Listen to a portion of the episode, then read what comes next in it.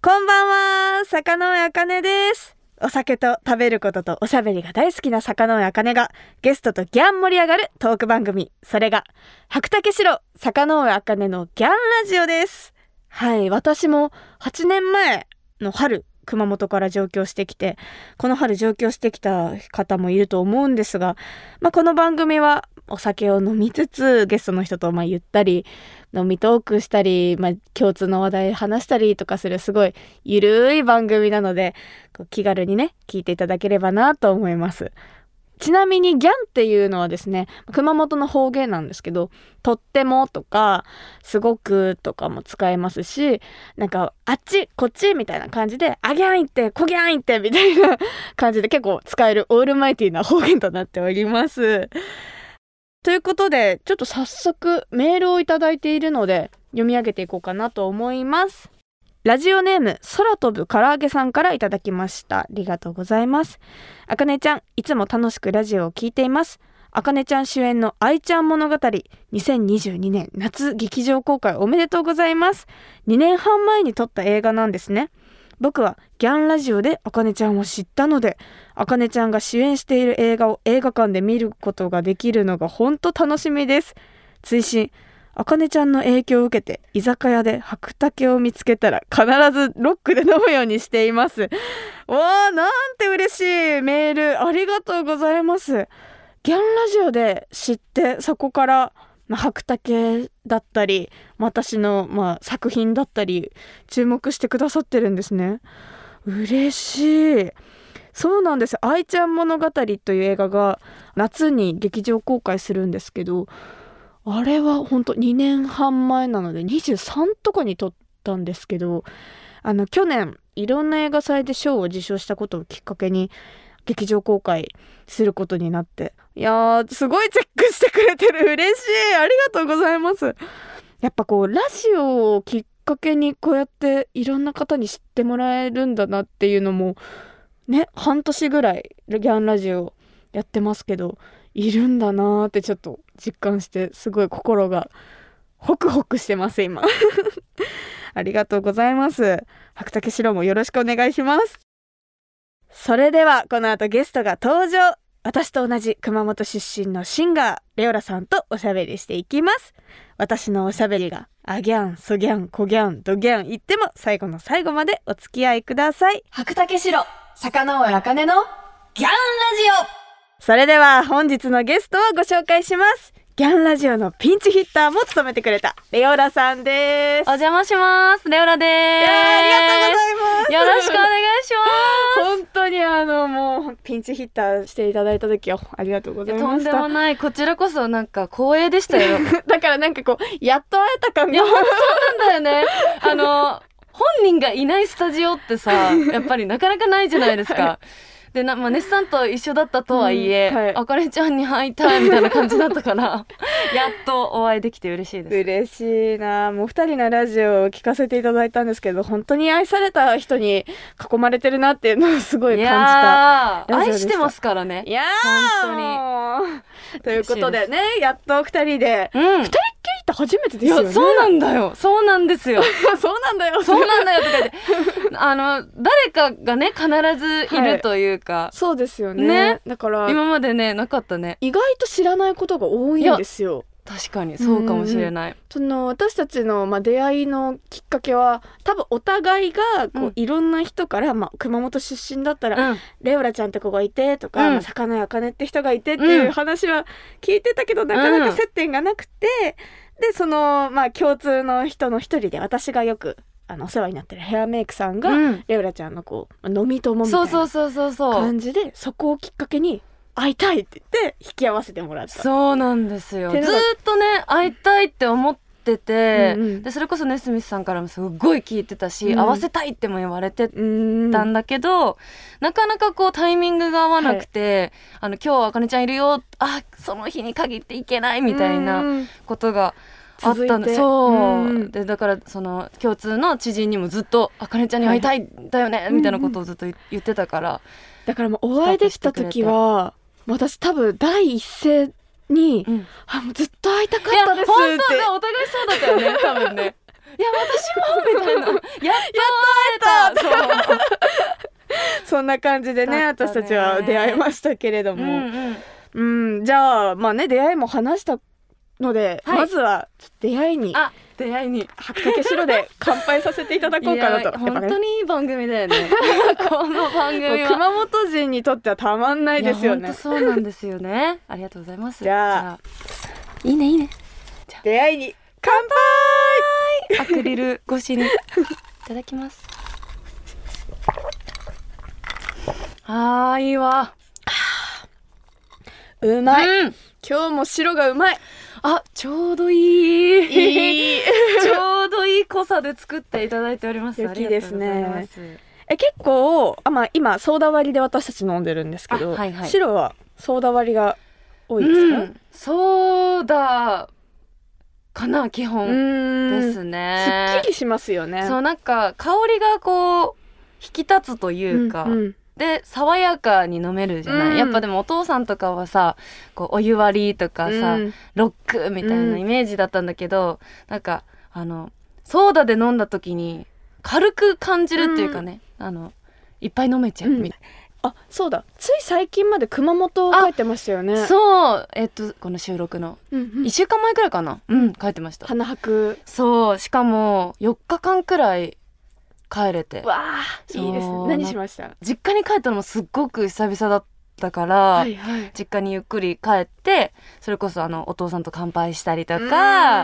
まあ、馬刺しも食べたし、はいはい。みたいな感じ。いいですね。もうとにかくゆっくりしました。私お父さんで思い出したんですけうんどうん。あのネッさんと出会ったほんと次の日ぐらいにあ連絡が来たんですよ。ーうん。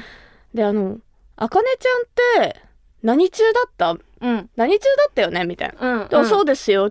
えその時の校長先生誰だったか覚えてる？名前覚えてるって言ってね。いやーちょっと待ってください。お母さんに卒アルの写真送ってもらいますって写真を撮ってネッさんに送ったんですよ。そしたらその校長先生がレオラさんのお父さんだったってびっくりしたもう私も私その時ね ちょうどネッサンと一緒にいたのよ。はいはい。で昨日そのあかねちゃんとこに会ってみたいな。で熊本出身の子すっごいいい感じの子でさ みたいな。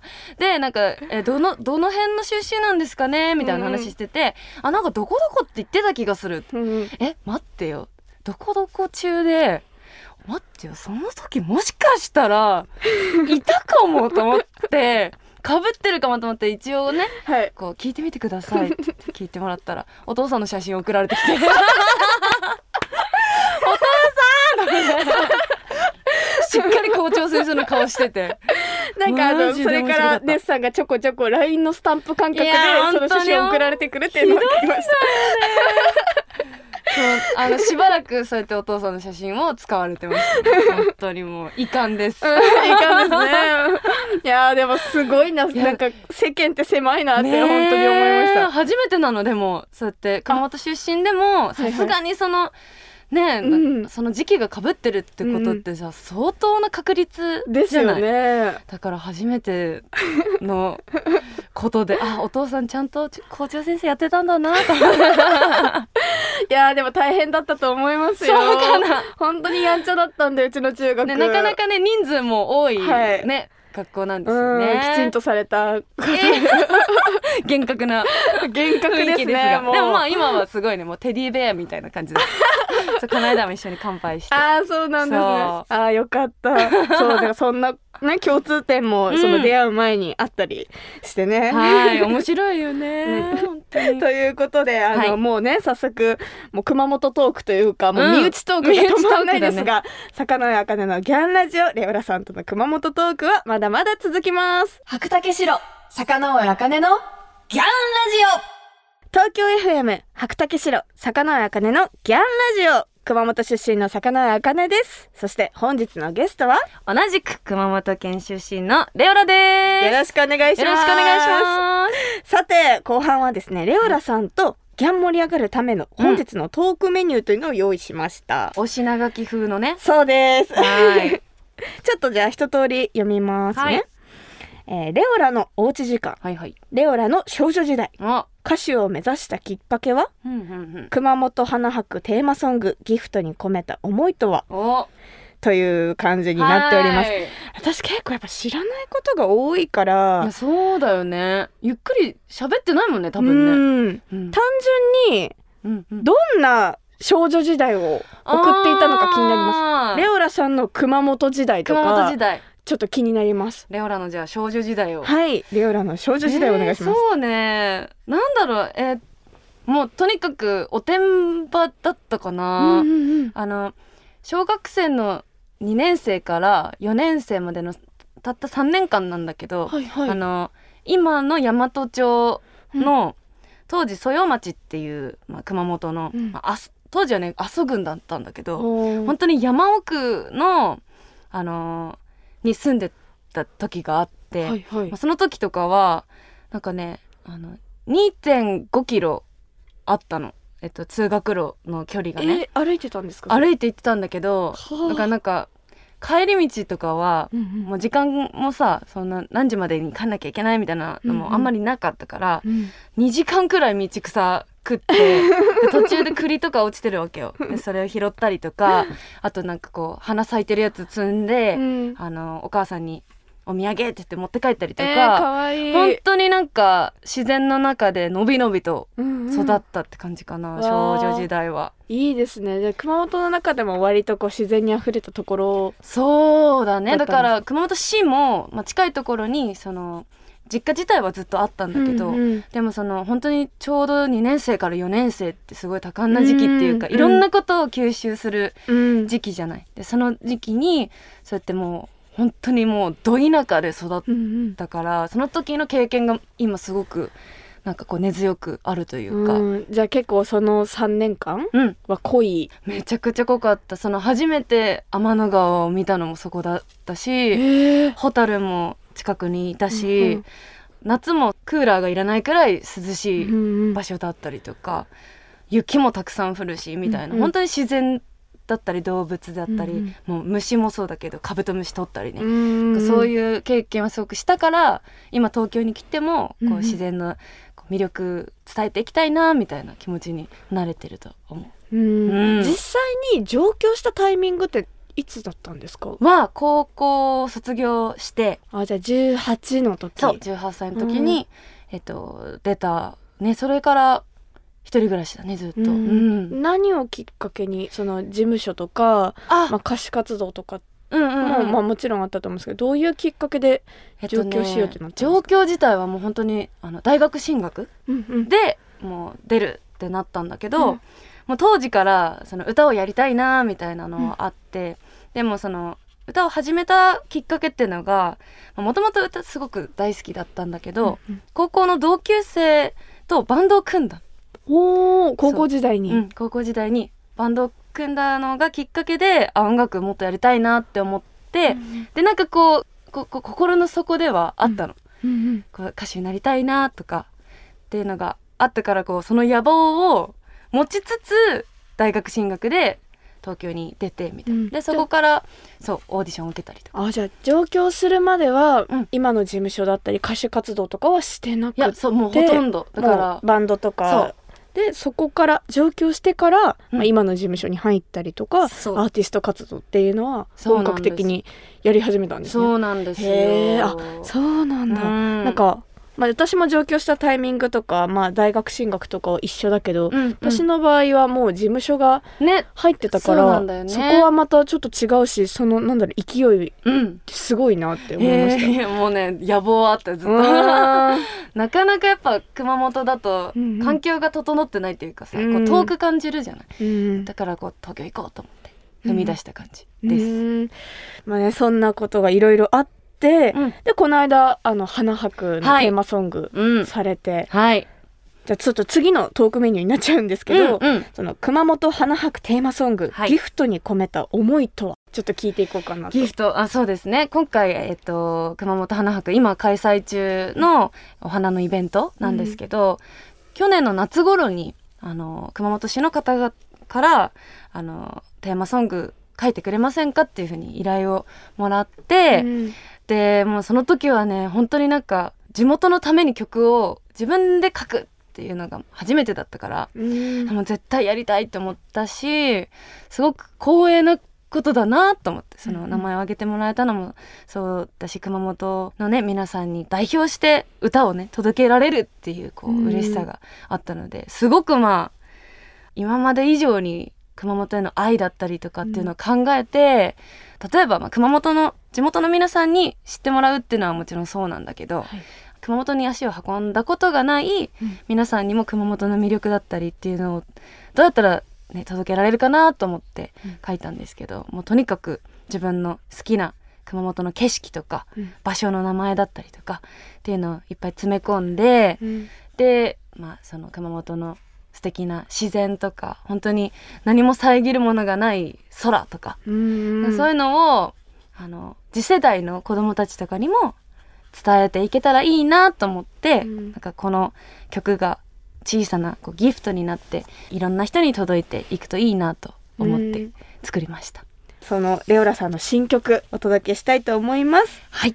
それではレオラでギフト聞いてください。よレオラさんには来週もお付き合いいただきます。また来週よろしくお願いします。ろしくお願いします。今週も私たちはそう。白竹城、坂上茜のギャンラジ私が生まれ育った熊本を代表するお酒といえば本格米焼酎白竹白。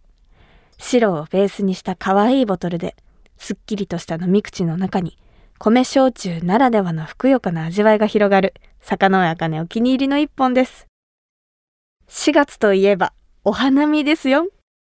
私も地元にいた時は毎年二の丸公園に行って桜を見て熊本城を見てっていうお花見をやっていました。よく花より団子と言いますけど私の地元熊本では花より団子より白竹白。美味しい料理とともにお花見のアイテムとして絶対欠かせないお酒が白竹白なんです。白ハイボールで乾杯からお花見をスタートして美味しいお弁当やバーベキューを食べ進めながら白の水割りやロックを一口。夕方にかけて少し寒くなってくる時間帯にはお湯割りで温まりながら楽しむのもおすすめ。外で飲むお湯割りも趣があってまた格別ですよね。首都圏の白竹白が買えるお店飲めるお店については高橋酒造の専用サイト白マップから検索することができます。